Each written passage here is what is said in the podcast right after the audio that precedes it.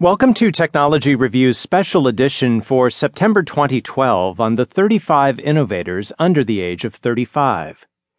Some members of our latest list of young innovators from around the world have developed consumer web services you might have used, such as Spotify or Dropbox.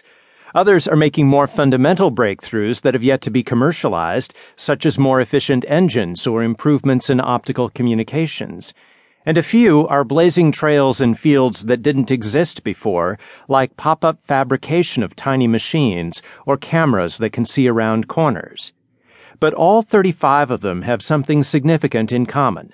Their work is likely to be influential for a very long time. We hope that these stories about them surprise and inspire you. First, at age 32, it's Lytro's Ren Ng by tracking the direction of light, a camera takes pictures that can be refocused on different objects in a scene. Today's digital cameras do the focusing for you, but they occasionally blow the shot with a blurred subject. That's never a problem with Ren Ng's camera.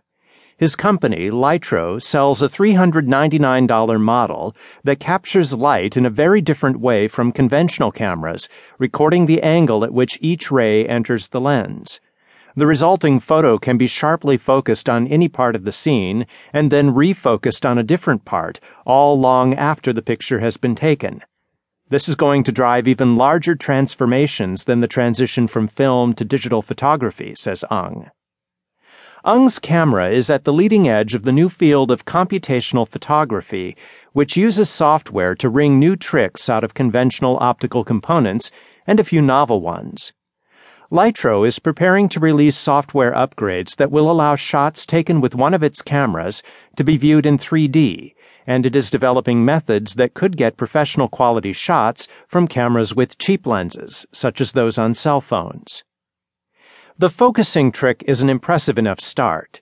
When a photo taken with the Lytro camera is displayed on a computer, anyone can click on any object in the picture to get the software to instantly bring that object and anything else in the photo that was the same distance from the camera into sharp focus, leaving the rest artfully blurred.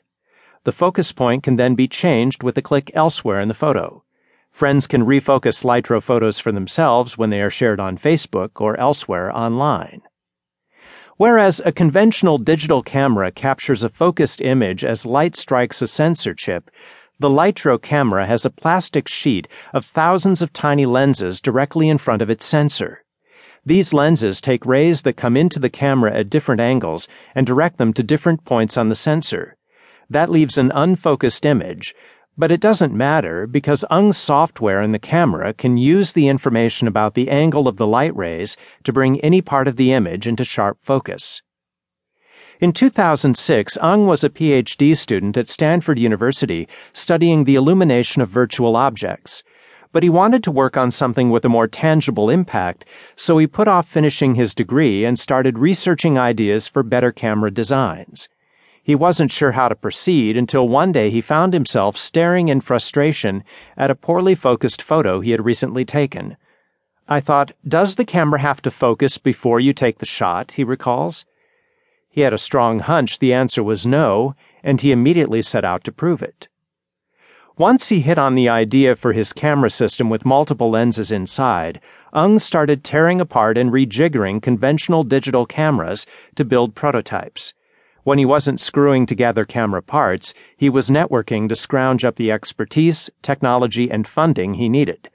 After about nine months, he finally found himself at his kitchen table, assembling what he hoped would be his first fully functioning prototype, capable of after the fact focus. It worked, and became the subject of Ng's prize winning PhD thesis. Ng decided to start a company based on the technology. The easier path would have been to license it to one of the established camera manufacturers, such as Nikon or Canon, rather than trying to take them on.